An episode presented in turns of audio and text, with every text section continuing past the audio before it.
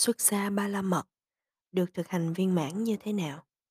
Như đã giải thích ở trên, xuất gia Ba La Mật là nhóm tâm và tâm sở, muốn thoát khỏi các dục lạc và các kiếp sống. Sự xuất gia ấy thành lập dựa trên tâm đại bi và phương tiện thiện xảo trí. Trước nó là trí nhầm gớm và gây sợ các tội lỗi trong chúng. Do đó, vị Bồ Tát trước hết phải thấy rõ các tội trong các dục lạc và các kiếp sống bằng trí nhầm gớm và gây sợ. Quá hoạn trí adi na quá nhà nát.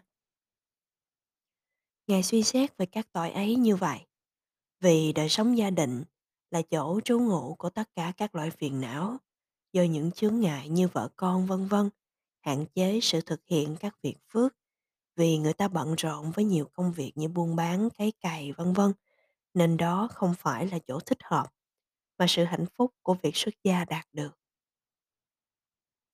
Các dục lạc của loài người giống như giọt mật trên đầu lưỡi gươm, nhiều tai họa hơn vui sướng. Sự thọ hưởng dục lạc ngắn ngủi như tia chớp, chợt lóe, chợt tắt.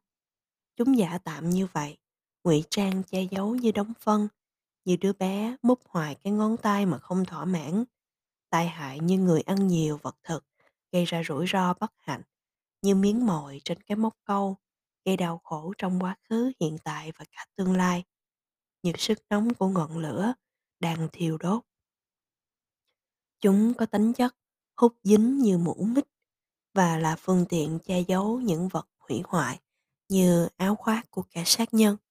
Như vậy, trước hết, hãy suy xét về những điều bất lợi trong các dục và các kiếp sống, rồi suy xét tiếp về những lợi ích của sự thoát ly, tức là sự xuất gia, vị Bồ Tát thực hành viên mãn xuất gia ba la mật. Vì từ bỏ đời sống gia đình là nền tảng của xuất gia Ba La Mật vào thời kỳ không có giáo pháp của Đức Phật và để thực hành viên mãn Ba La Mật này, vị Bồ Tát sống cuộc đời của đạo sĩ, duy trì chủ thiết về nghiệp và quả của nghiệp. Tuy nhiên, khi Đức Phật xuất hiện trong thế gian, vị Bồ Tát gia nhập vào tăng đoàn trong giáo pháp của Đức Phật.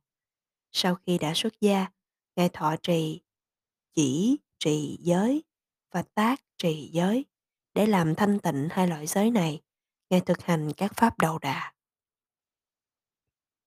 Vị Bồ Tát sau khi đã tẩy sạch các pháp ô nhiễm bằng nước sạch của giới, củng cố bằng các pháp đầu đà, Ngài sẽ có được thân hạnh và khẩu hạnh thanh tịnh. Ngài hài lòng với bất kỳ loại y phục, vật thực và chỗ ngủ nào có được. Sau khi đã thực hành theo ba pháp đầu tiên, trong bốn pháp truyền thống của Bậc Thánh, Ngài phấn đấu để đạt được pháp thứ tư là sự vui thích trong thiền định bằng cách thực hành một đề mục thích hợp từ 40 đề mục của thiền định cho đến khi Ngài chứng đạt được cận định, nhập định. Sự chứng đắc các tầng thiền chính là sự thực hành viên mãn của xuất gia ba la mật của vị Bồ Tát.